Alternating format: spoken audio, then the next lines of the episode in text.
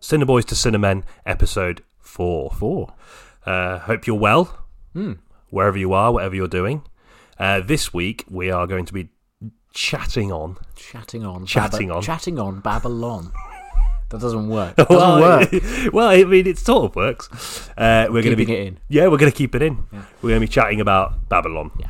Damien Chazelle's exploration of the hedonism and excess of the 1920s, Mm. more specifically the film genre, its birth, the craziness that kept it alive, Mm. and its struggle to transition to the era of talkies in the early 1930s onwards. We will also be talking about some of our favourite LA films, Yes. uh, some examples of self reflective Hollywood, which is a very common trend Yeah. and then of course the film itself, which um, is pretty broad. It's Yeah. a pretty broad film, and there's lots of things. I, I don't know about you, Ben, but I feel a little bit uncertain about yeah. It was, some. a, I some I like, some I, I'm not sure. it was a it was a big kind of collage of ideas. And Yes, it- Uh, agreed. yeah. I will s- we'll go- get into it more in the actual discussion, but I mean, yeah. First thoughts is it's just scattershot. Basically. It is, and that means we're going to have a discussion that's going to go off in lots of interesting tangents and about lots of great films. So uh, it's fair to say it's going to be pretty meaty. Meaty. So uh, settle down and tuck in.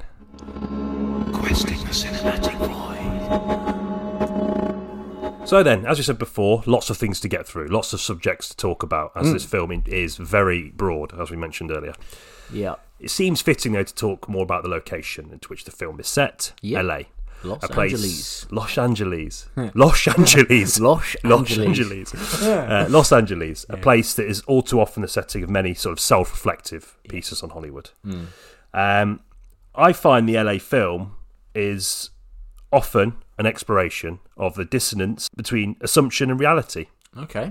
in the sense that Hollywood, we expect it to be this sort of dreamlike place of creativity Yeah. um, and joy, the joy that comes with creativity, and that everyone involved in these films is going to be skipping around happy and uh, you know, Wealthy. wealthy, Yeah. always counting their lucky stars that are yeah, there. yeah. Forever young. Yes. but it's often, of course, not the case. And a lot of these films juxtapose that assumption with the harsh reality the darkness, the seedy underbelly, and the excess that often comes with a life of isolation. And I think there are many films that do this brilliantly.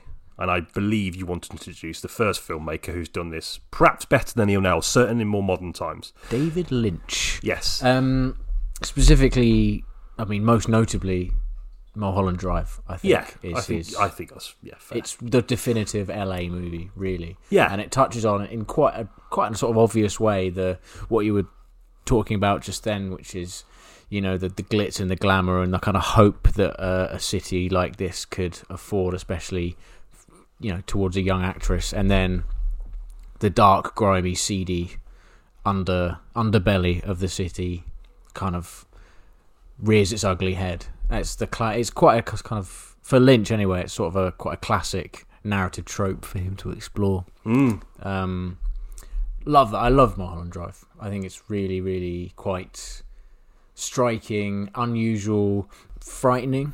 Mm. In and it kind of happens in quite unexpected places, so you, Yeah. you never really know. You're never sitting comfortably when you're watching it, which is a really nice way to illustrate what the you know the opinion that a lot of directors I'm sure have about Los Angeles. Yeah, no, I, I think um, I mean I had the pleasure. Well, the last time I saw it, sorry, I had the pleasure of seeing it o- on the cinema screen, which was an amazing experience. I mean, obviously, any film is ten times more potent Yeah. on a cinema screen, isn't it? Yeah, definitely. Uh, I don't know why specifically ten times, possibly more times, probably more times.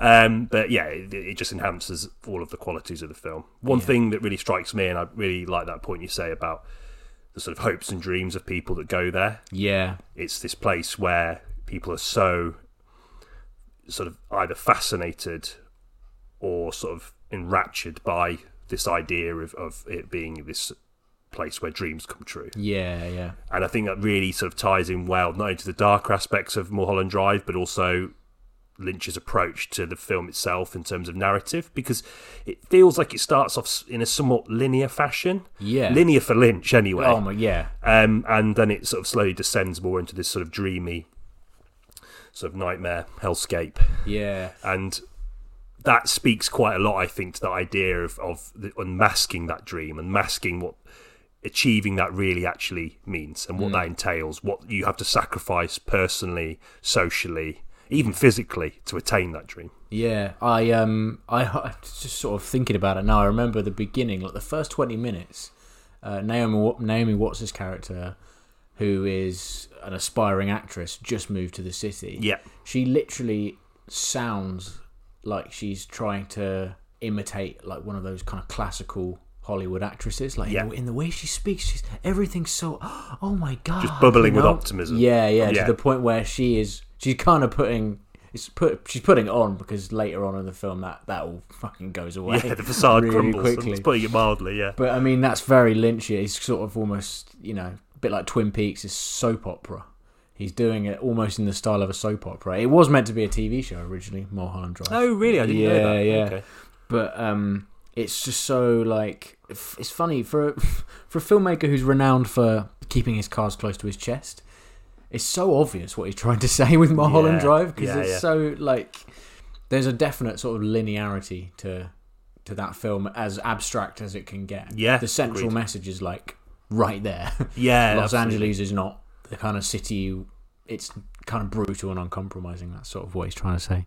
Agreed. Yeah, I think what he does really s- so brilliantly, in a, and I think this is perhaps something that isn't sort of acknowledged enough. There's a, a sort of a mastery of melodrama here in his Yeah. in, in, in the film, and I think when you mention that opening, she's coming up an escalator, isn't she? And she's talking to Yeah. the elderly couple, and or the Yes. elderly couple she's met on the on the on the flight in. And Yeah, yeah, that's The right. camera is like everything's really sort of bright and almost to the point of like sort of being There's a bloom. piercing. Yeah, yeah. it's awful. Um, and uh, yeah, I think that sort of melodramatic element that he harnesses so well. It sort of reminds me of filmmakers like Douglas Sirk, who would use the melodrama to sort of poke holes at American suburbia, yeah, yeah. poke holes at ideas of the American dream and the American identity. And, and Yeah. Lynch is doing this here to poke holes in the in, in the, the American dream, or indeed a wider dream, the dream of success Yeah, the dream of being part of this landscape that fulfills the wildest dreams of not just the people that take part in the films, allegedly, or at least yeah. the idea it wants to present,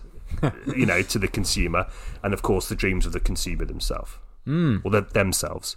yeah, definitely. So another film, then. I mean, this is something that you actually mentioned earlier, and I'm stealing. uh, is uh, Maps to the Stars by Cronenberg Ah, yes. obviously there's some thematic similarities between this and Mulholland Drive in the sense that it's a sort of exploration of the darker aspects of Hollywood, the unseen aspects of Hollywood. Yeah, Uh, but this, I think, doubles down on that, and there is a linearity here. Yeah. and there is a sort of there's no. There is something. I mean, surreal is a is, is a word that is banded around any film that's like slightly hazy in its narrative. It's just labelled immediately surreal. yeah, but there is something about the surreal nature of this film and how disconnected from the, from humanity these people are that have achieved that success. yeah. It's almost like getting success means you have like to take an ice cream scoop to your soul and your being, yeah, and then once you have done that, you spend or they spend as lot of time and money trying to get it back, yeah, and they don't realise that the landscape itself, the individuals that they share this space with, are part of the reason why they've become the way they are. Ah, okay. I remember the only thing that I really remember in great detail about that film is the uh, the child actor, his story. Oh yeah, he's like yeah. twelve, and somehow, even though he's like ridiculously successful, he's already been addicted to drugs, and he is now recovering Yeah, from yeah, that yeah. affliction already. It's like what? Yeah. He's twelve. He's like twelve years old. Um, and uh, I mean, Maps to the Stars is kind of chock full of those the LA people, right? The, the- Yeah. the, movie. It's yeah, the, the movie, the, the movie type. It's the closest thing I can think of to sort of achieving that that Brett Easton Ellis sort of critique of Yeah, LA. I mean, a lot of his books center on that, you know, and I think the idea of just how just nothing meaningful is said between anybody. yeah, There's no sort of nothing real to grab hold of. It's all just posturing Hmm. and and and meetings, Meetings, Just yeah. filled with meetings. That Yeah. film, just like auditions and meetings, and people going to fancy restaurants and coffee shops and just talking about their careers. If- Yeah. and like that that boy's parents as well, kind of basically living off his su- sort of fortune. yeah, effectively. yeah, yeah. Julian Law's Julian Law. Ju- Jude Law, Jude, Law, the star Jude- of Maps Jude to Law. the Stars. Julianne Hmm. Moore's performance in the film is unbelievably good. I remember there was some scenes of her just doing yoga breaking into tears and Oh, just crying like hysterically.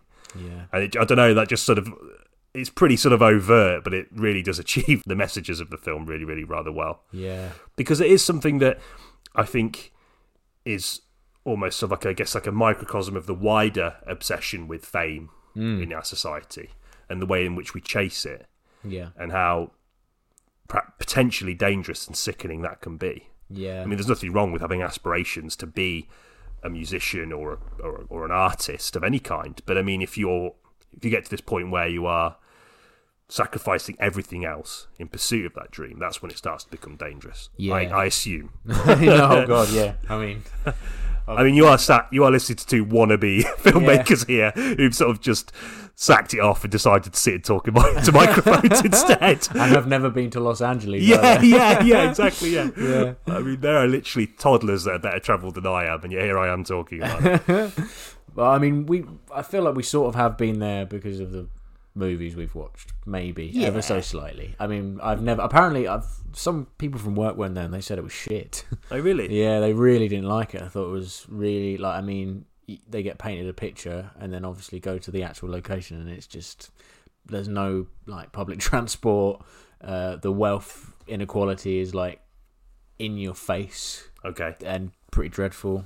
And it's, it's Yeah. also, I mean, I, I sort of get the impression, again, from the media that I've consumed, but a lot of it just seems to be, like you say, success and then failure.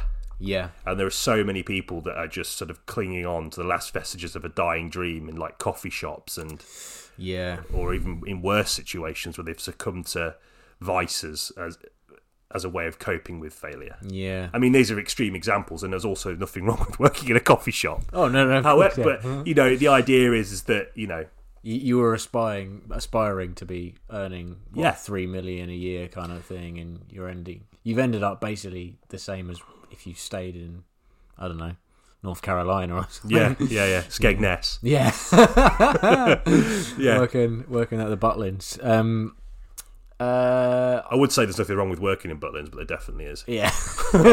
For our loyal uh, Butlins employees, listeners, I do apologise. Um, so, and a film I wanted to briefly touch on, which I haven't actually seen, uh, Under the Silver Lake. Okay, Uh, just nor be- have I. So this Yeah, is going to be no, an inter- this is going to be insightful. Yeah, no, it's just I just find it interesting that directors uh, a lot of their sophomore efforts happen to be set in Los Angeles. I think it's because they've moved there and ha- all of a sudden have something to say about the city. Yeah, so yeah. they they the screenplays they subsequently write after making it big with their first film. In this case, David Robert Mitchell. Um, uh, he directed It Follows. Excellent. Fantastic film. Yeah. Clearly moved to Los Angeles and then made Under the Silver Lake, which is kind of. I mean, by I've, from the looks of the trailer, it looks like a bit of a Mulholland Drive ripoff. Yeah, a lot of people have said that. That's actually what put me off, and I and I sort of hate being that person to be put off by Hmm. you know general opinion that you that you read. But I mean that was the case. yeah. So you were going to then suggest someone else, weren't you? Someone else who did something similar. Yes. Uh, Richard Kelly. with Yes. South, Southland Tales. So we both have seen this one. we Yeah, can talk yeah. about this I one. Fucking love this film. I do. Yeah. Ooh.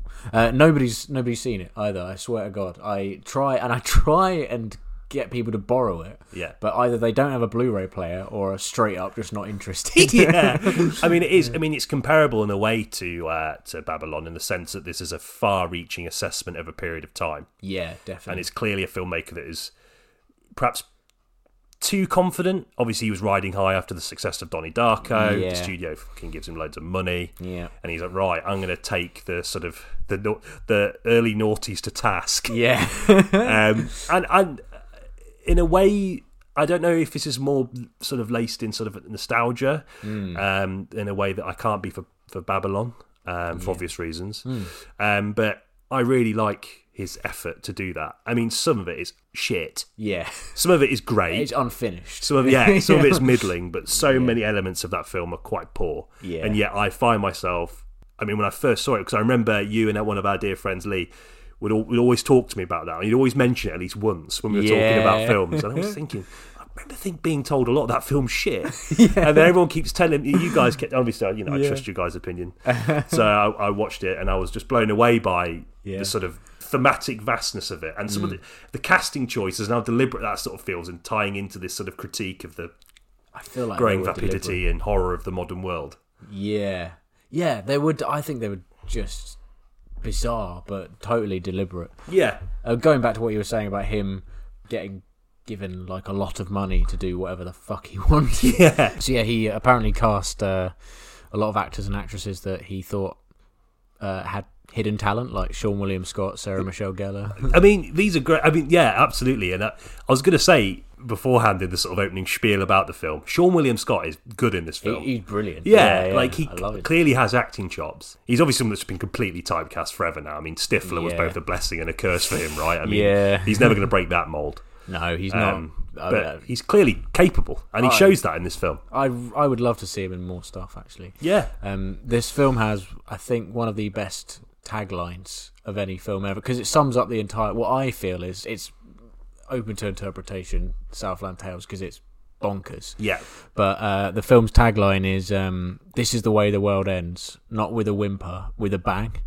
and I just love that. It's actually it's a quote from an old book or something, but um, I, that's what I think the film's about. I think it's Richard Kelly, his move to LA, realized how bizarre and just outside of normalcy it is, and decided to make a film about that yeah. and he i genuinely think he thinks the way the world is going to end is going to start with los angeles It's the sort of yeah, yeah, okay. Um, yeah, yeah. The dawn of the end starts in LA. yeah I like I, I like that, and I also what I want to say about the film in regards to its similarities with Babylon is that eh, structurally or the sort of execution of some of these sort of critiques or some of this exploration of the sort of of the time. I I mean, it really borders on sort of pastiche, doesn't it? Yeah. and it's clearly sort of trying to ape. You know, um, certain scenes of other films that have just done that better. Yeah. But for some reason, unlike Babylon, and we'll go into that a little bit later, why it was a bit of an issue for me, in this film, I, I forgive it. And I don't know why that is. I Yeah. think it's just because I was completely prepared to settle into this rhythm of being like, what the fuck is going on? yeah And that somehow allowing me to sort of forgive the film. yeah it's one of those films where i genuinely enjoy look every time i watch it i'll look it up and read about it for hours afterwards Yeah. and just like you know it's been given to its au- its audience Yeah. and there's some really wild and really interesting theories about what it means Yeah. um, and you can kind of have your own, and you can feel valid in in that opinion. yeah. Whereas Babylon isn't really like that. It's kind of it- it's not spoon fed to you, but it is. It's a lot less abstract in that regard. Yes. Agreed. But there is there's a lot of similarities as well. Uh, I mean, down to the way it's structured, it follows a, a fair few different. Strands. Yeah, Yeah. And groups they of don't always people. coalesce necessarily, but No, Yeah, no, I agree. So another film I'd like to mention just briefly because it doesn't really tie into anything in terms of the themes of any of the films we've just just discussed and their relationship to Babylon. But Predator Two is set in LA.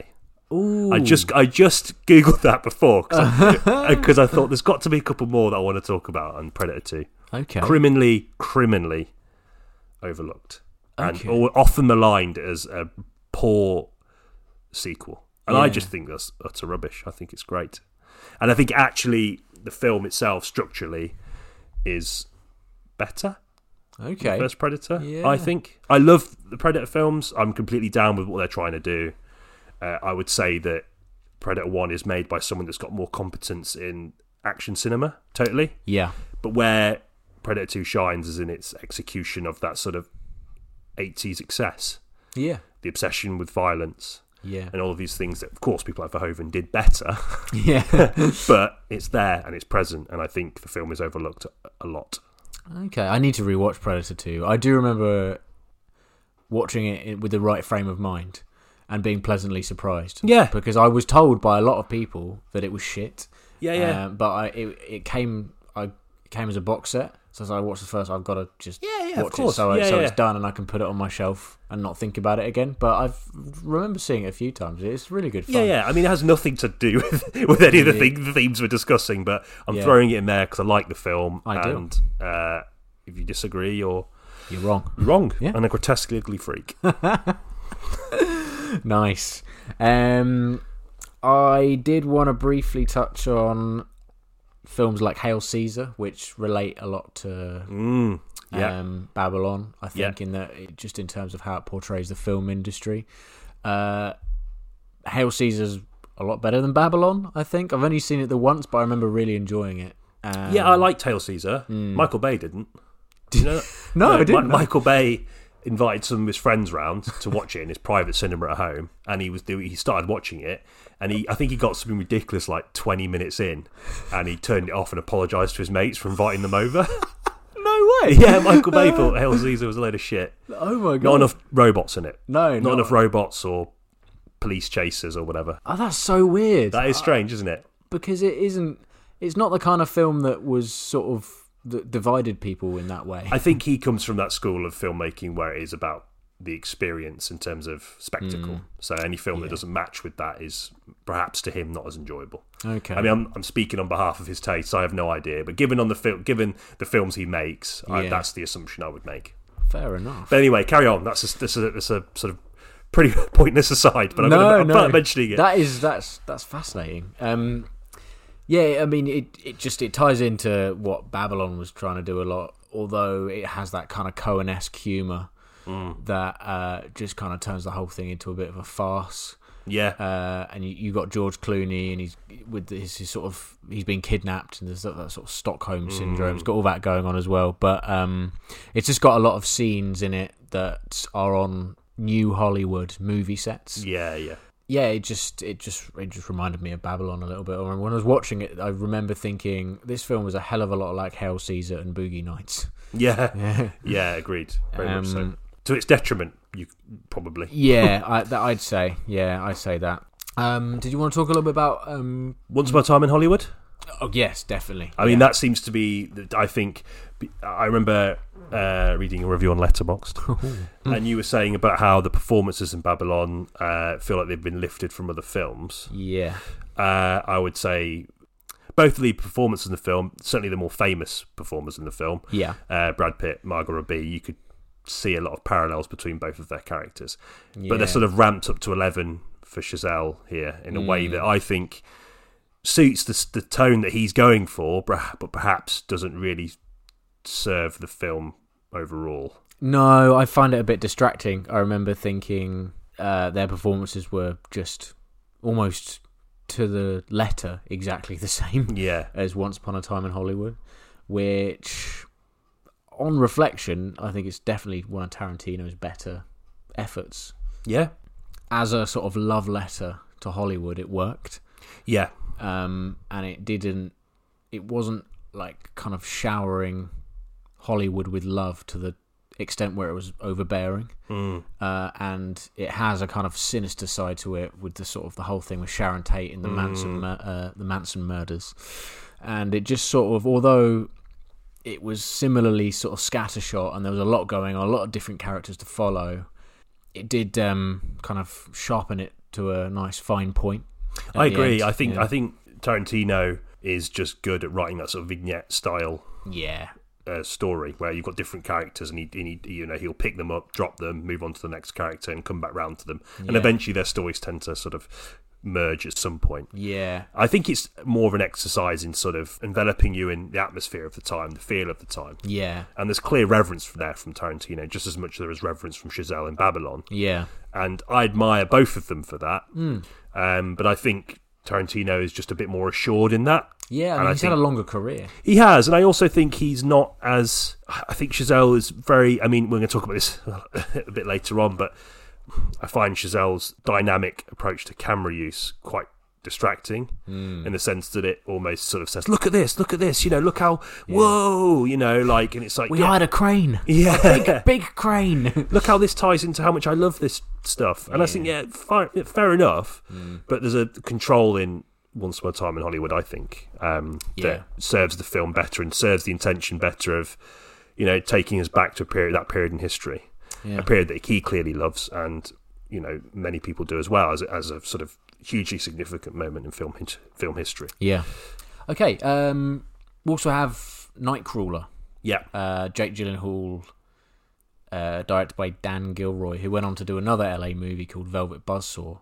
Polar opposites in terms of actual films, um, but Nightcrawler touches on, I say, to the extreme, the sort of darker side of Los Angeles. yeah, Very kind of crime ridden.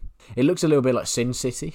You know Yeah, what I mean, yeah, it's, just, yeah. it's just damp, dark, always dark, kind of Mm. uh, soulless Yeah.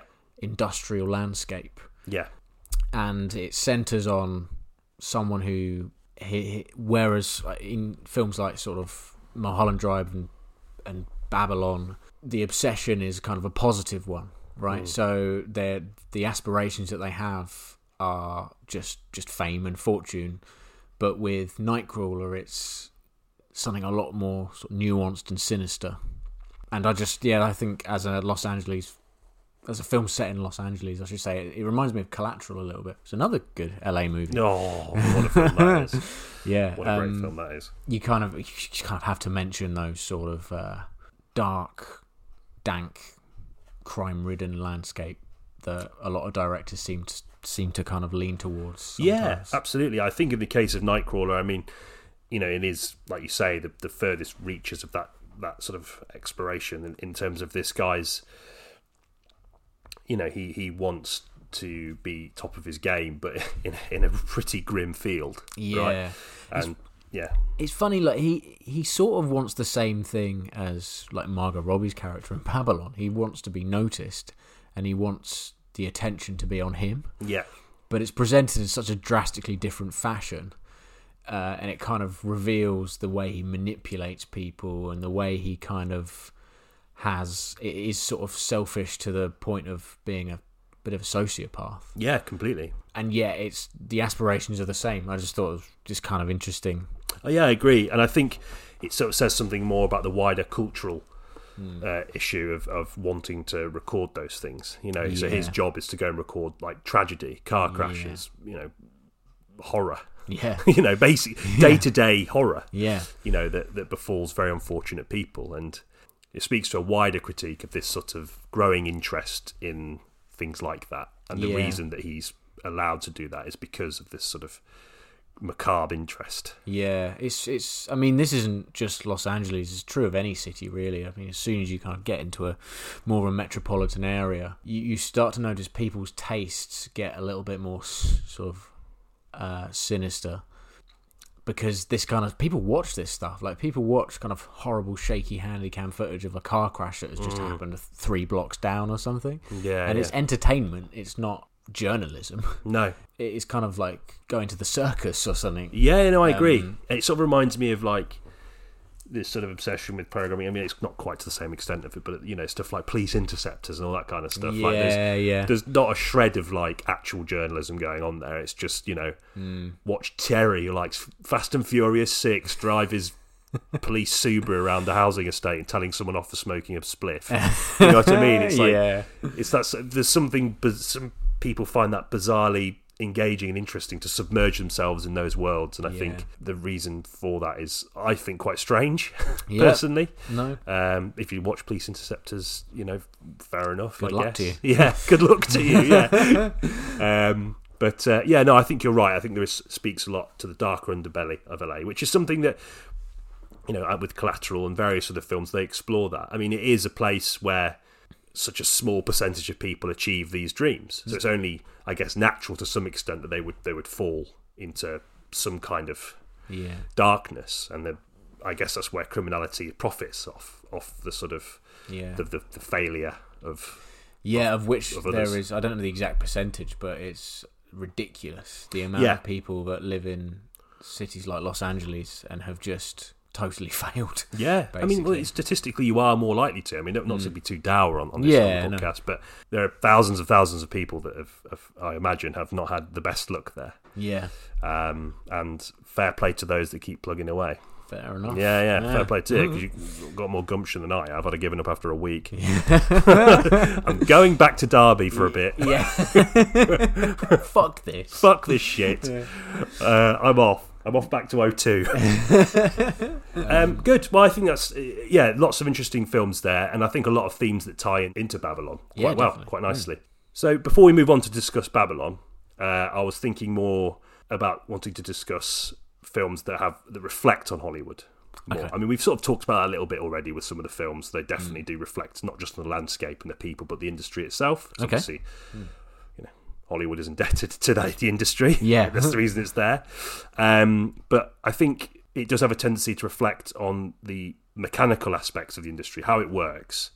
And it makes me think of films like Rob Altman's The Player, a film that is very sort of critical of, like you said before, those Hollywood types, the Yeah. discussions they have in meetings, the sort of cacophonous Let's do- dialogue let's do exchanges. lunch kind of thing. yeah, Yeah. yeah, nothing. people just get lost. Yeah. People are just getting lost in these discussions, and you just get this sense that people are just sort of floating down a current they have very little control over. Yeah, yeah. Um, but I think a film that shows the, the biggest similarities thematically is Sunset Boulevard. Nice. Um, you know, pretty sort of film studies 101 movie. It's not particularly out there to discuss it. Yeah. Uh, I don't know why I sort of said it with, haha, this will shock people.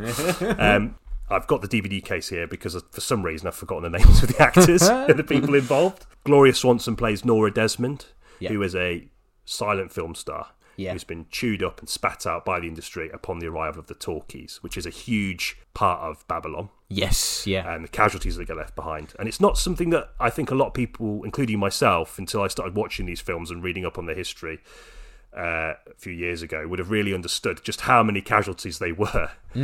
People that could act without sound suddenly Hmm. Yeah. being given sound and just not be able to do it. yeah, I guess like the audiences would project a voice onto them, and then when it turned out to be something completely different, it's, Yeah. that's it. Like you, the illusion's destroyed. It is, and I think Yeah.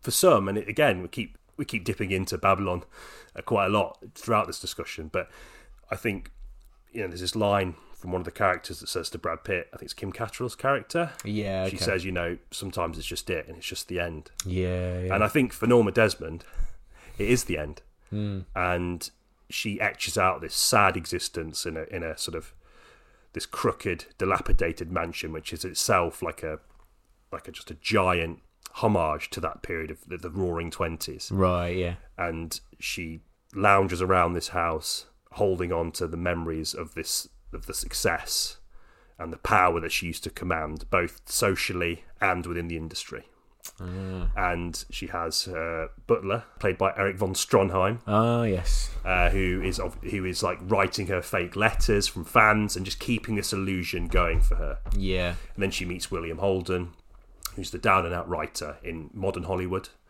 and Yeah. and he reluctantly strikes a deal with her to write this script that she's cobbled together to sort of announce her return to Hollywood. It's a really dark movie in the sense that it explores just how vicious the industry can be when it's constantly chasing new innovation yeah, not just innovation in the technological sense, but in terms of narrative uh, and and theme and what audiences want, you know, and how quickly people can be just forgotten, pushed, pushed, pushed away, you know. yeah. I mean, that just sort of speaks to the nature of art in general, isn't it? It's, it, it's trends. It's not Especially anything that's- commercial art, art Yeah, for the yeah. masses. Absolutely, yeah. Um, and either it, you know the model has got to be self-sustaining, and in order for that to happen, unfortunately, you've got to accept that there are going to be technological and narrative advancements which will push a lot of what people previously wanted and loved completely to the wayside Yeah, uh, and the I think the first big one for Hollywood was the, the sound, the in, the invention of the talkies, and the the kind of introduction of uh, post synced sound into cinema, which changed it obviously for the better, but there was a, v- a very clear and um, defined divide that happened almost instantly. I haven't seen Sunset Boulevard in a long time, but I do remember it being, like you say, like very, very tragic and very retrospective and Mm. uh, and yeah, uncompromising. yeah, it is. I mean, it's almost nightmarish. I mean, the way that Desmond is just living out, etching out her last years. Hmm. You know, her wealth slowly dwindling. And just clutching on to the memories of these sort of slowly de- degrading memories of her past. It's it's kind of heartbreaking Yeah, and I think it links really well to the themes of Babylon, which we're going to go into more. But there's just this sort of idea of the way Hollywood treats its stars, Yeah. the way Hollywood treats the creatives. I mean, there, there's a pretty strong critique of how Hollywood treats its writers yeah, in, in, in Sunset Boulevard, despite how essential they are to the process of getting a film made. They are sort of almost, you know, they they achieve they have achieved none of the stardom or the acknowledgement they probably deserve. Maybe not the stardom, but certainly the acknowledgement. yeah. it rewards on rewatches. I think. I think the first time I saw it, I was only I was pretty green in this sort of film studies thing, so I was you know I wasn't really acknowledging that. I was sort of just more swept up by the the sort of whole atmosphere of the film. But the more I watch it, the more it reveals lots Wilder's keen observations about the, the nature of the industry, uh, the perils of innovation, the way it treats its stars. I mean, Hollywood has a pretty disgusting track record for the way it's treated its stars in the past. You know, yeah, yeah, making various. them change their names, making them making them smoke early making on. Them smoke. Yeah. I mean, and this is something again that Babylon touches on: this idea of celebrity culture, the obsession of celebrity culture, and how that can sort of how that you know, if marketed properly. Can mm. guarantee fiscal success like you've never dreamed, yeah. but at the expense of again the soul of the individual that you're sort of pushing more yeah. and more. Because in that time, the classic Hollywood studio model you know the studio owned you owned the talent it owned not only the crew but the, the actors and actresses yeah. that were on screen and had more than enough rights apparently yeah. to sort of dictate their personal private lives yeah. and um, i don't know like i think the film touches on these things perhaps not the sort of the private life aspect because by this point desmond is a sort of dinosaur in the eyes of the studios and you know they're not interested in her but i think it does speak to that um, and also this idea that that Hollywood will be here forever. It's here to stay. yeah. yeah. Um, and we find out, obviously, this is before the collapse of old Hollywood, that, that isn't necessarily the case. Mm. So I think we should move on then to yes, Babylon itself because yeah, we, have sort of we, you know we, we have cut we've, we've, cut flex off it a little bit. Yeah. But I think the first thing I, th- I, want to say about the film that despite the negativity you might think we have for it, mm. and I don't want to speak for you necessarily, Ben, but I'm going to say yeah. that we both didn't hate it perhaps as much as it seems in yeah, Uh, the discussion. I didn't hate it at all. No, no. it was just it, it, was it was slightly disappointing in how it un- unfolded. Yeah, I think ultimately, uh, I didn't really come out of the cinema knowing what it was definitively about. Mm-hmm. It started out as this kind of hedonistic, very very explicit kind of party movie and then turned into a Hollywood fable and then ended like a love letter. Mm, it wasn't, mm. it, it, didn't really know which direction it wanted to go. Mm-hmm.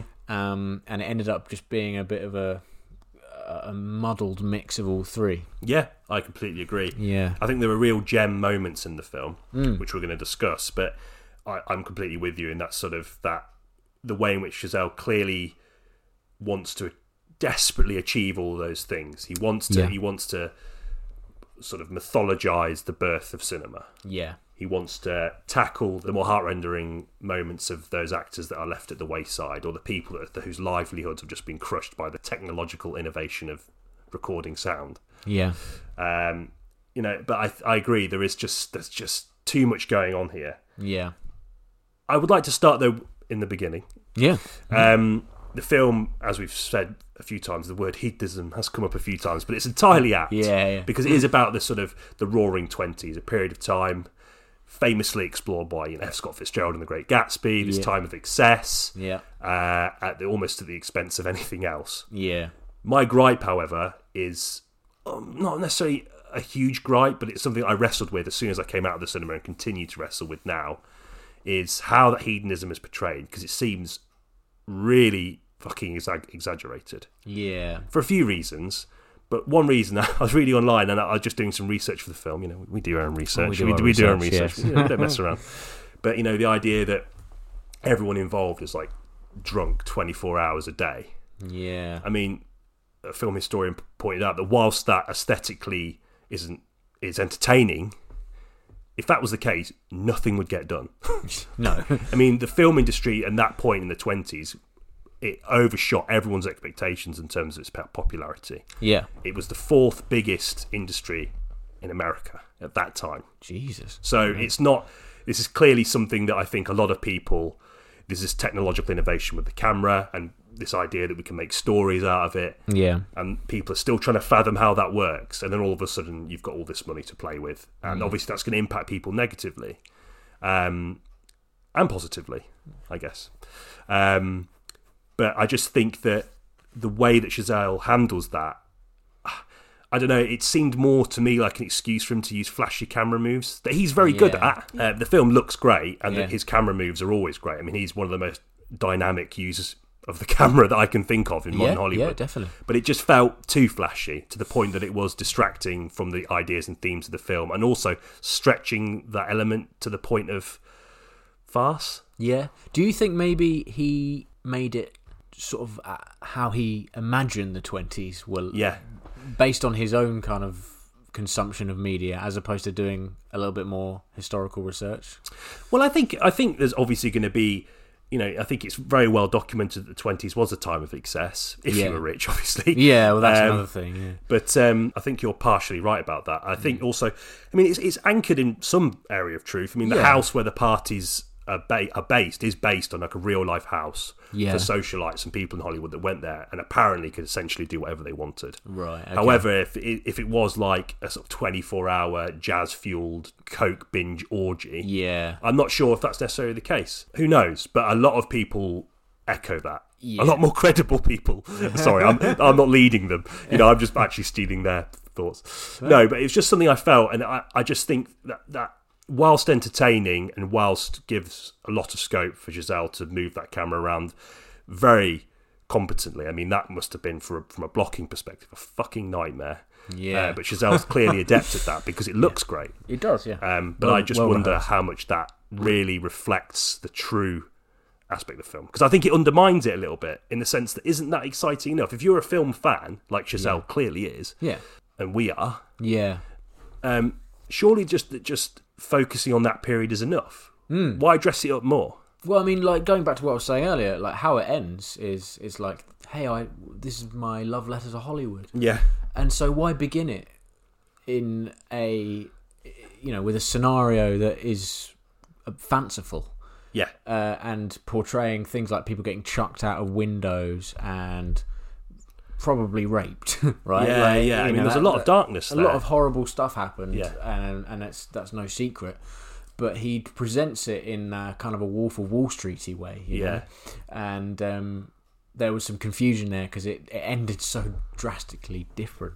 Yeah, I mean, again, it's I'm so undecided about it. I just feel like I don't know. It it, it it's definitely warps it to the point of distraction for me. Mm, As yeah. to how much it really bothers me, I'm still not 100 percent sure. But it's definitely something that I just felt from the offset as one of the more sort of divisive elements of the film, and that seems to be uh, something that's shared quite a lot among a lot of people. When you just have a cursory read on Letterboxd or you have a look on you know the sort of reviews, people either really buy into that Yeah, or yeah, they really don't.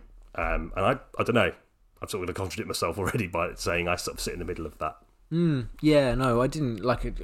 There was definitely points in the film I kind of got on with. Um, Brad Pitt's arc I thought was quite touching in places. Um, not perfect again, but going back to what we were saying about the temporary nature of being a kind of Hollywood star and how different your lifestyle can change. You know, if, if you get used to a certain lifestyle, it will y- you'll come to sort of hold that dear to you, and then Mm. it gets sort of ripped away from you so quickly. He he kind of carried that. Although I do have some problems with the, perf- his performance, um, in that I thought it was quite derivative uh, of his other roles. Uh, his act, the way his kind of arc was written, I thought was quite nice. Yeah. and one of Yeah. the me the easier ones to follow. Agreed. I also like that he wrestles with. Uh, I think Catherine Watterson plays his sort of pretentious uh, uh, theatre partner, doesn't he? Yeah, It's obviously that's right, In, yeah. cla- in, cla- in sort of classic Hollywood star style, uh, they got married about 19 times in their lives, and this is one Yeah. of the many partners that he has in the film. But what I quite like about it is that he wrestles with her, and I think with himself in terms of the cultural worth of the medium, because film at, at this point is fairly early. So, you know, it's an early medium; it's still figuring itself out, and Yeah. the film goes to great lengths to show the construct in its construction that it's still very much a sort of people are still figuring the little details out of the filmmaking process, the, the sort of madness of it. I mean, the film really doubles down on that in a way that makes me not sure about how real that was either. But I mean, it Yeah. was pretty entertaining. It looked great. There's Oh, a yeah. great sequence with the the big fi- this big the sort of battle scene that they film. Oh yeah, and him going to get the camera. That Yeah, was, that was a cool. Yeah, moment. I liked that. it's peppered with those moments. Like it does have individual points which are like just ridiculously entertaining.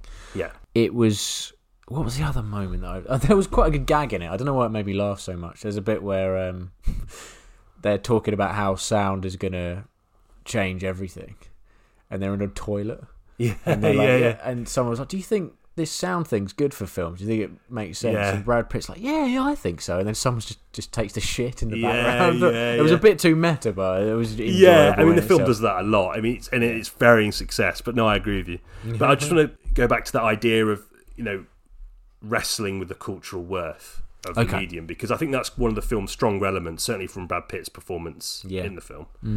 And it made me think more broadly about how the you know our relationship with the medium in it, itself and Yeah. how other mediums will quickly jump on and demonize a new the new kid on the block, so to speak. you Yeah, know, yeah. I think that, and that must have been what happened to film because film is this new thing and it's obviously incredibly popular, specifically with a certain strata of people. So it's not really for upper class people. No, no, It's- they it's touch for- on that in, in the yeah, film, the don't sort they? of classist view of, of the film. That Yeah. theatre's for the sort of snobs, Yeah. and film is for the sort of Films for the hard-working working class. trolls. Yeah, the, the yeah. whole idea, the whole concept of the Nickelodeon, and, Yeah. and the sort of the cheapness of it, um, Yeah.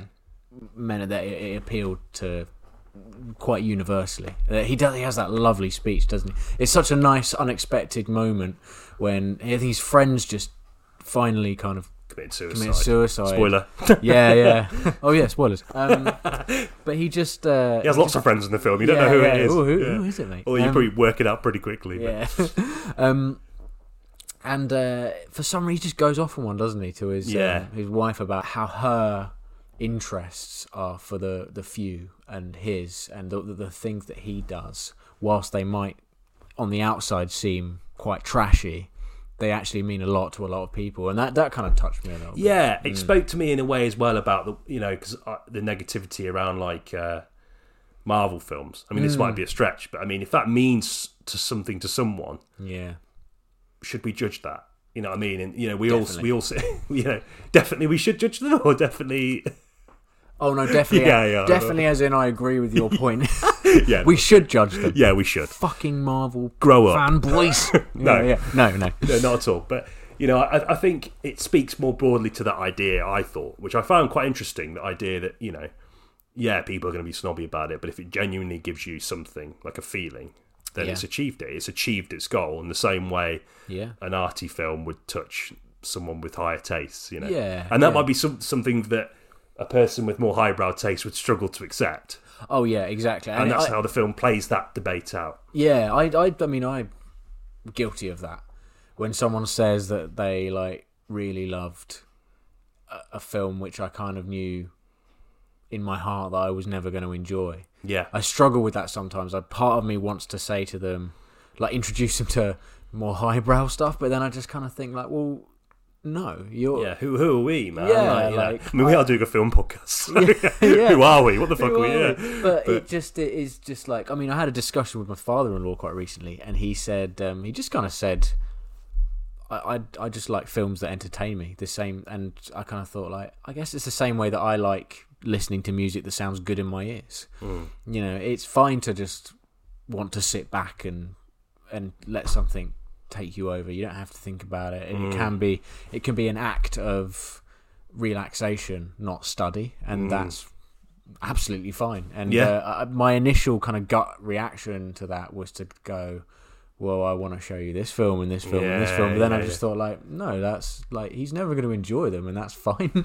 Yeah, I mean, there is a sort of opposing argument, I guess, in the sense that it would be nice if people enjoyed things more broadly. yeah, A of more course. broader scope of things, but I, I don't know. I think it's a really complicated argument, but I, I do fundamentally believe in what we've just said. But Yeah. I think tune into another episode and we'll be Yeah, slagging yeah, off yeah. Marvel anyway. So there we go. That's how it works. But Oh. yeah, no, the idea of you know a new medium, and the only thing I could think of that's comparable is video games. Okay. So when video games came out, everyone Mm. did the same. They all, they all shit on video games. It was like, oh, it's not very good, or it's Yeah. making it's going to turn your chil- child into an axe murderer. And there's this really interesting theory about media, the way media or the different mediums fight. They're all pitching for your time, so they're all fighting amongst themselves for your time. right. Okay. And the only way that they can sort of solidify how much time you spend with them is by demonizing another one.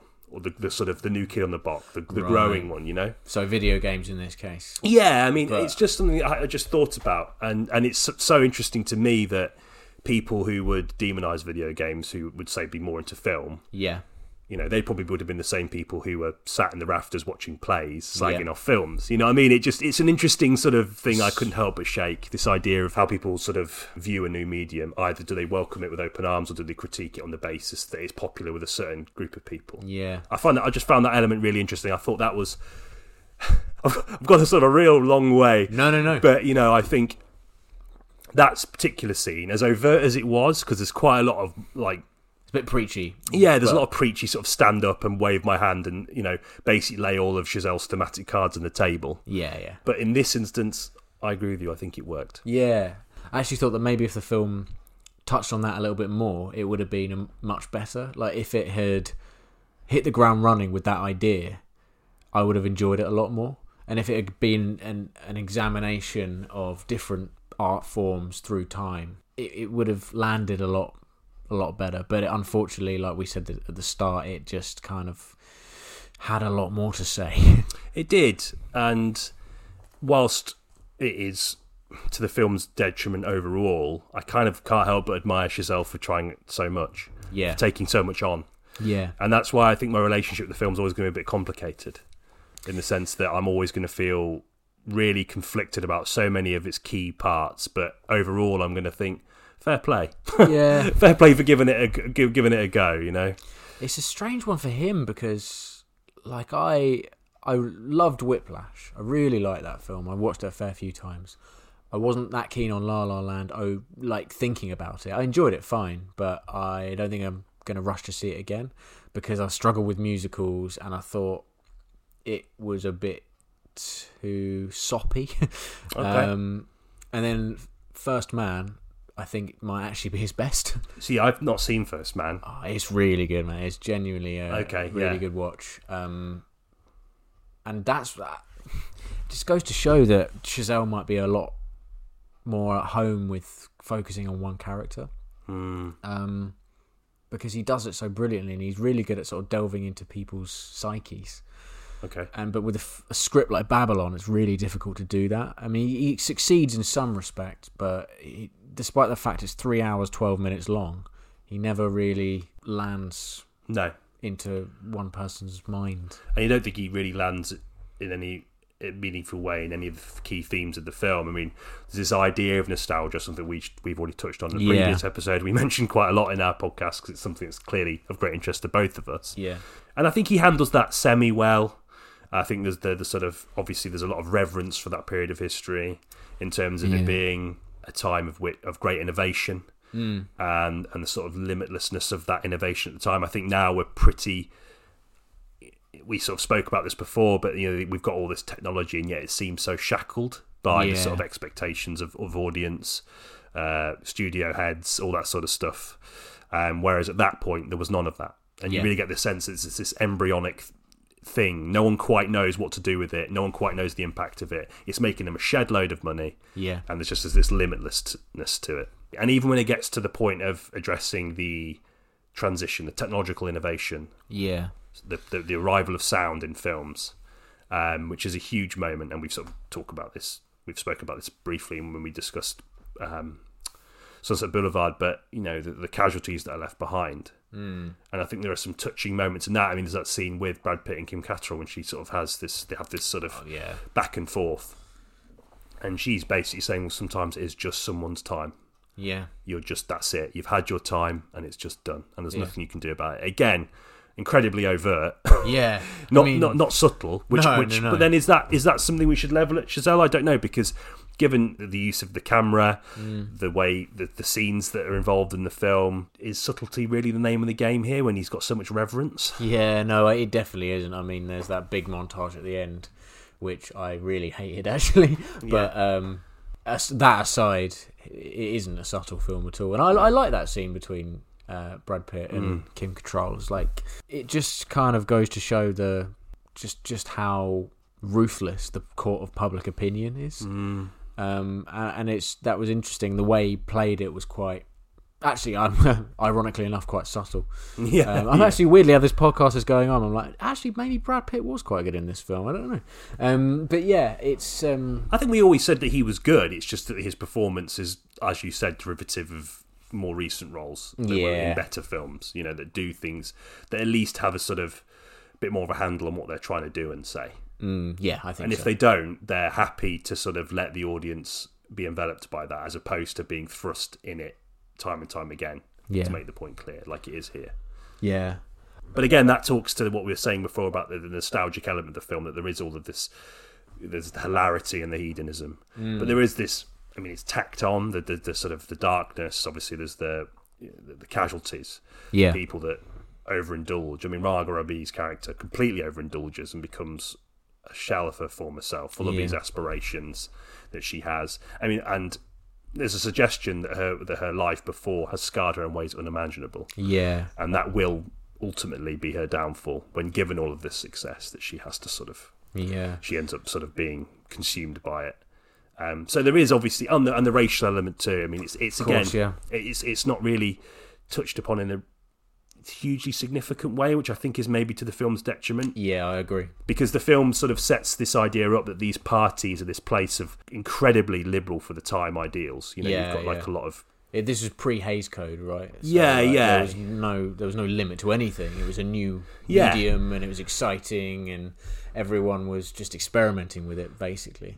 I mean, and I, I don't take issue with that in terms of the, the film because they were people of uh, from different ethnic backgrounds who were trailblazers, who were breaking you know, glass ceilings, as it were, Yeah. in, in a time that must have been fucking really difficult to do so. Yeah, But I, I just think the way, again, going back to those party scenes, I'm thinking, was it as liberal as this? Mm. And I'm not, and I'm not saying that as if it's like a criticism of it, of it, of it, of it being liberal, but in terms of it, does it treat the era era with the seriousness? If it's going to d- d- talk about the dark side of nostalgia, then does the film fall victim of the thing that it's trying to critique? You know what I mean? I think actually, yeah, i yeah, you're you're right there because it does present these images to you in a kind of quite gleeful fashion, and yet also it has the gall to say, but you know, but it's bad. All this kind of stuff. It's it's confusing and It's strange, isn't it? something you said earlier that sort of was interesting. I actually quite liked the Toby Maguire section Oh yeah, the bit where he um,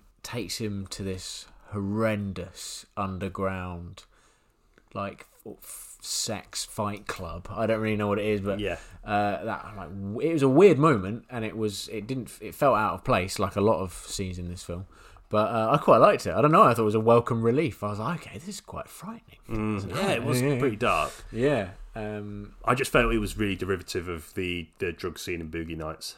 yeah no i do i do think you, And- you're actually right there and a we- lot of this is yeah, and we talk about this with you again. Another word, derivative, alongside hedonism, said a lot in this podcast, this particular episode. But I- I just think um, lots of these moments have just been done so much better in other films, and I Yeah. think that I don't know. It just it, it, it does take the whole film into the realms of pastiche in a way that isn't positive. No, uh, actually, I mean, thinking about it, yeah, Boogie Nights is it is just Boogie Nights basically. Like the majority of this film is, if you think about it from a narrative standpoint, it's basically Boogie Nights, but it doesn't. It's not as interesting because Boogie Nights is about the the kind of pornography industry, and there's a point in that film where uh, it tr- there's a transition from film to video, and it's like the same. It's like you know, it's from the silent era to the talkies, but then in Boogie Nights, it's from the like kind of 16 millimeter film to videotape and how that changed the industry. And yeah, you've got like a plethora of different characters in both films. Like it was it copied a little bit. Like it was clearly a point of reference for Yeah. Giselle, without a doubt, because it's always scary how similar those two films are. Yeah, yeah, absolutely. What about the film's sort of cinematic element? Because we've talked about how impressive it looks, but I it started to bother me a bit too much how dynamic that camera was. I'm not saying that it, it's something that I really will hold against the film or Chazelle moving forward, but I just think um, that uh, it, that dynamism, that excitement, it moved with that same level of excitement the narrative has. yeah. And whereas the excitement for the narrative ends up taking it into sort of negative territory, I think the camera does as well, the movement. Yeah. No, I agree with you. The, it was jarring and it unnecessary. Uh, the the story didn't call for that. Like, what, what is it he does? He puts it on a big crane and just swoops in, doesn't it? It's like it's like the, the kind of it's like zooming in, except he's actually moving the camera in, not just using the lens. The there's a particularly nasty one near the end when uh, it's the scene in the cinema which has that stupid montage as well, um, with the ink in water. What the fuck was that about? Anyway, um, but yeah, the camera just like it, it's just showing off. Yeah, yeah, yeah. yeah. Um, that's how. That's the only way I can describe it. and the way he would he would quickly pan the camera between Yeah. characters and discussions for I guess for comedic effect, but I mean I didn't that didn't register with me. No, it works in like Clerks. Yeah. that bit in the car and Clerks where it's like just panning back Yeah, and forth, but not in this. It's like- overusing the same joke Yeah. essentially over and over again, which is never a good thing. No, no, no. Unless no, you're sort of making a wider point about its overuse in other things in a satirical manner. Yeah. Maybe that's it, but I don't think so. I'm not so sure about that. no, I think he just loved to move it about and sweep it around and kind of pat himself or and his director of photography on the back afterwards. A little Yeah, bit. I mean the film looks glorious. yes, it does. It is, it, I, It's color graded nicely. Uh, just quickly then, because I've just realised, you know, we're really running over here. We did say it'd be meaty. Yeah, Um, the script was another area of issue for me. We've talked about a couple of those scenes that Yeah. sort of, that I guess, shined a little bit. Um, but again, it subtlety wasn't the name of the game. And again, we've already said, is that an issue? But I think, just for me, as a, I, I think it is a little bit. yeah. The very fact that we're pondering over it suggests to me that it it could have done with a a lot of cutting and a lot of a lot of shifting about. It was a bit underdeveloped. I, I thought a bit Yeah. underbaked. I mean, there was a few bits where just people going, "Oh, you know, we can go to this into this industry and follow our dreams," and it's like, this isn't, you know, I don't know, this isn't done with irony. No, I mean, it's done in the sense that this is obviously going to be referenced back to when we are cast back to Margot Robbie as that sort of wide-eyed, optimistic individual when she's so far in deep into Yeah. that sort of moral quagmire that the industry has sort of thrown her in. Um, but I just, yeah, I, I, I'm just not convinced by some of those elements narratively. I think uh, and structurally, I just and the way they're presented in the script, I just think it's a bit naff. And I think are arguably one of the weaker elements in the film because I can sort of forgive the camera. I can sort of forgive maybe the elements of the history that it stretches and distorts to suit the sort of yeah. the approach that Giselle clearly wants to take. But I'm, I'm yeah, I'm not sure. Do Do you think he's trying too hard? To, I think so. to be a Tarantino, you know, to be a David Lynch, to be to be that. I think this is a big statement movie. Yeah, This is a film that says, look at not just uh, look how much I love films, but it's also yeah, look at how much I can handle, look how much I, I can do. This is like Yeah. a big statement movie, not just in terms of the film he's made, but literally as well for him as, and it- as as a filmmaker. And I admire that. I admire that he's gone out and done that and said, well, I can punch with the best of them, yeah. at least in his mind. Well, But I I think he's bite he's bitten off way more than he can chew. yeah, and I I think his next film would be a lot smaller. I'll be very surprised if I give him more than like thirty million to make his next Yeah. one. He that quite often happens is when when there's such a big swing and such a big miss. They can quite often go back to their roots. Mm. Eventually, I mean, for like someone like Shyamalan, it takes a few films. yeah. but then uh, you know in this in the same vein it can it can actually produce some really interesting work I mean, look at Nolan. I mean, obviously Yeah. Mm. Tenet didn't do that well. no So and he went now he's done Oppenheimer, which is a significantly smaller budget. yeah I, only, I'm not sure if that's necessarily the studios doing that to Nolan because I know I imagine Nolan's probably got a free pass a little bit given that yeah, he's this is a given, different studio this one It's not Warner Brothers, is it? no it's universal i think Oh wow, okay. So there we Yeah. go. Interesting to see that. I'm not sure the reasons to that. I don't. I'm not. I can't imagine he would have been forced into that. But it's just an interesting comparison, I guess. yeah no definitely um i th- i think you know this is slightly kind of going on uh, going on a bit of a tangent but Tenet was his like meant to be a big kind of tentpole thing, and COVID fucked it a little bit, along with not mixed reviews and Yeah. uh, mixed public opinion. I think it's Nolan uh, being drunk on himself. Yeah, yeah, To be honest. definitely, yeah, Look, I'll, it's that sort of classic uh, debate. We're, we're on Nolan now for a minute. yeah, But it's that classic sort of uh, thing that I think a lot of people have with known. Either he's cinema's greatest savior or he's a pseudo intellectual shit flinger. and people don't seem to be quite sure which side of the camp he is in. Yeah. Um, I personally think his best film's Dunkirk because there's no posturing in Dunkirk. It's just a Yeah. it's just a film about Dunkirk that he Yeah. does really well. Yeah, and there's Um, the, the sound's nice as well. Yeah, yeah, because his sound in films is fucking His Tenet was particularly bad. yeah, and like back the third the third installment of the Batman. Yeah. Yeah, There's a lot You of know. problems with that. Um, I dunno. I, I link. I think I my uh, favorite Nolan film is The Prestige. okay. I really like The I- that's- Prestige. that doesn't surprise me for some reason. Yeah, and, yeah. I, and, I'm, and I'm and I'm glad that that is your favorite film. yeah, the same way that First Man is my favorite Chazelle film. I don't really know why. I love that though. I think it's Yeah. good. Um, That sounds like good. I'm really taking the piss there, but I'm being genuine. That's I good, love that, mate. man. Well Yeah, done, yeah, well yeah. done, mate. Oh, the Prestige magic. Fucking loser. um, yeah. no, that was, honestly, I was being genuine.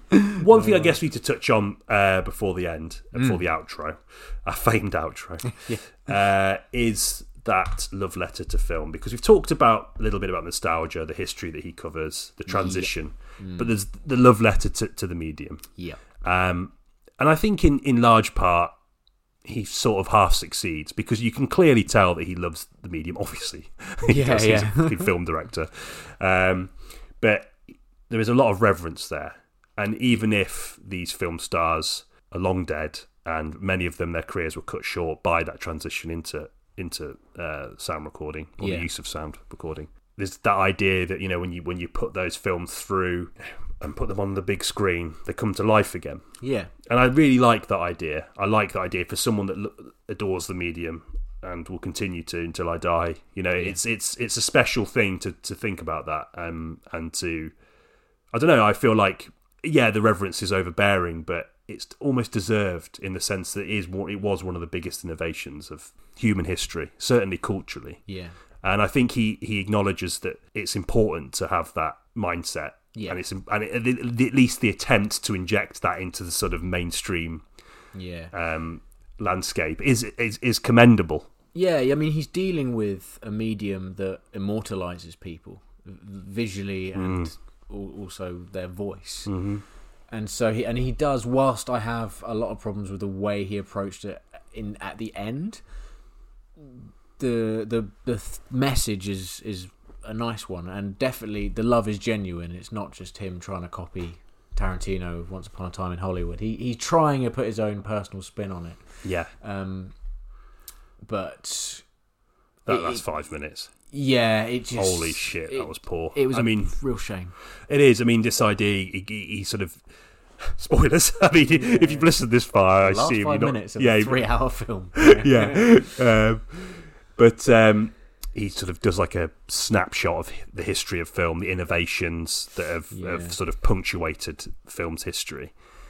And I find that quite strange. And it kind of, I don't know, like it devalued it a little bit for me, I thought. And, I, and I'm not saying that it isn't sort of, and you look through that, it didn't have an impact on me because you do get to see the progression it is interesting. But it's it's not, I don't know, not merited and it feels a bit cheesy Yeah, uh, and completely out of place with the rest of the film. I mean, fucking Avatar's in it, for Avatar's Christ's in sake. it. Yeah, it's Then it and- cuts back to some guy, or one of the lead characters, sorry, some guy, it's a bit throwaway, um, you know, sat in a, in a film's, in a in a cinema in the 1950s, crying Yeah. for some reason. And it's just like, what the fuck is going on here, man? Like, just end the film.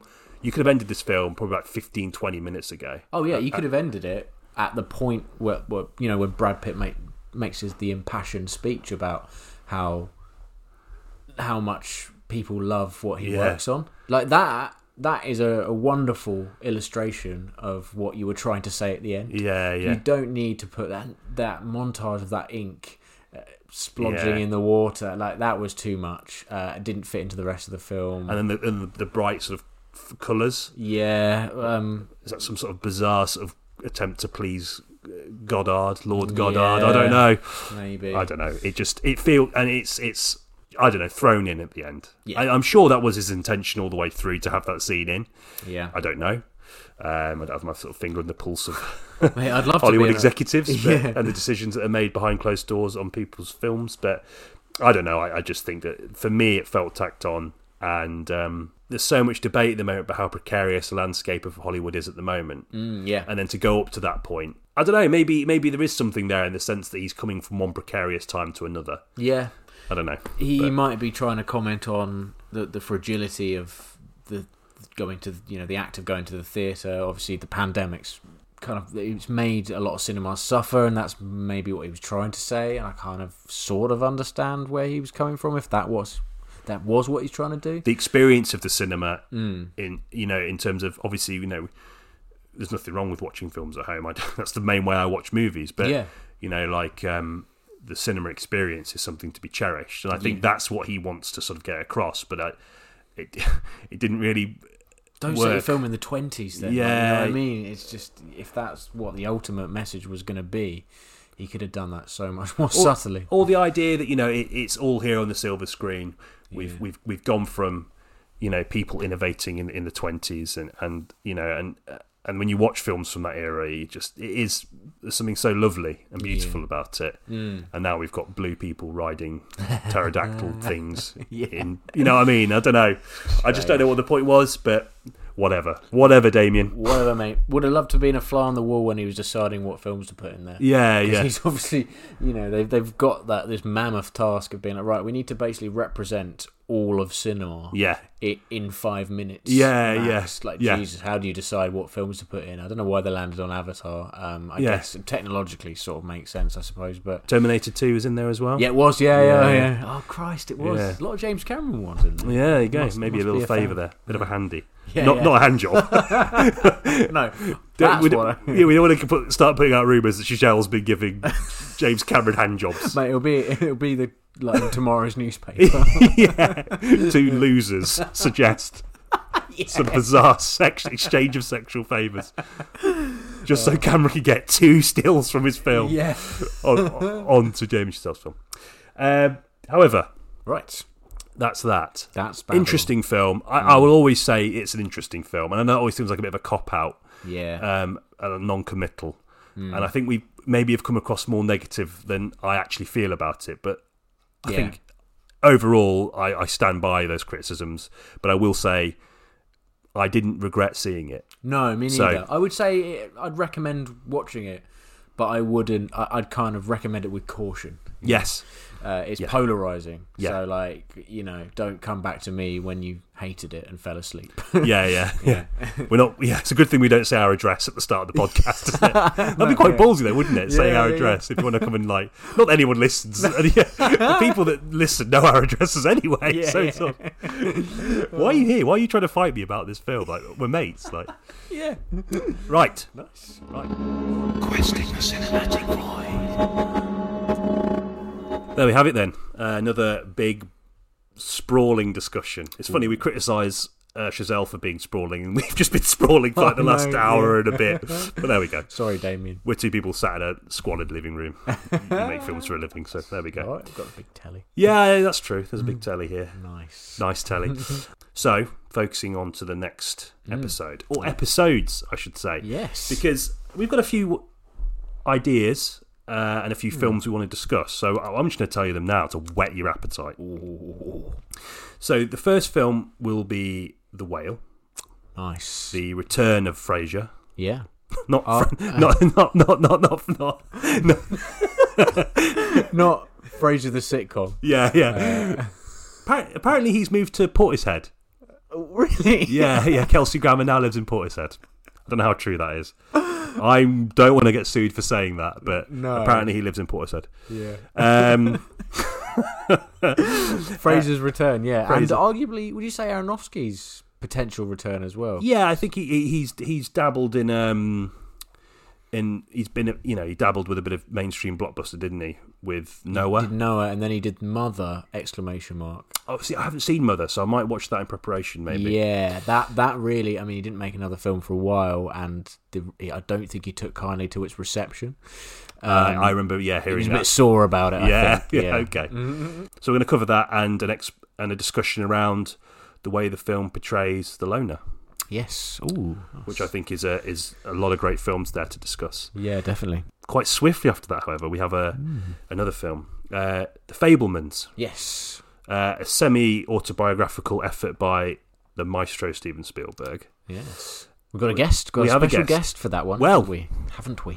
We have we have got the uh, one the OG Yeah. Cineboys to Cinemen, Alfie Martin, the dear Alfie Martin will be on for that episode. We can confirm that. Mm, looking So forward to it. it's going to be good. It's going to be like old times, the three of Yeah. us back together. Lovely. Um, really looking forward to that. Mm. And we're also toying with an episode about Disney. Yeah, so a bit more of a general discussion as um, as we did with our nostalgia episode. We're going to talk a little bit about um, Disney and the kind of subjectivity of the film experience. So y- you know, we talked a l- little bit about it in the podcast today, but I'm fascinated by the uh, the kind of what you know what makes people sit down and watch films Mm. and Dis like talking about that subject in the context of Disney is fascinating because um, Hannah, my wife, like absolutely adores it, and she's got such a warm, almost uncompromising opinion of them, and she just thinks they're brilliant, and Mm. she will, no matter what I say about Mm-hmm. Disney, she will really, really like, defend them to the nth degree.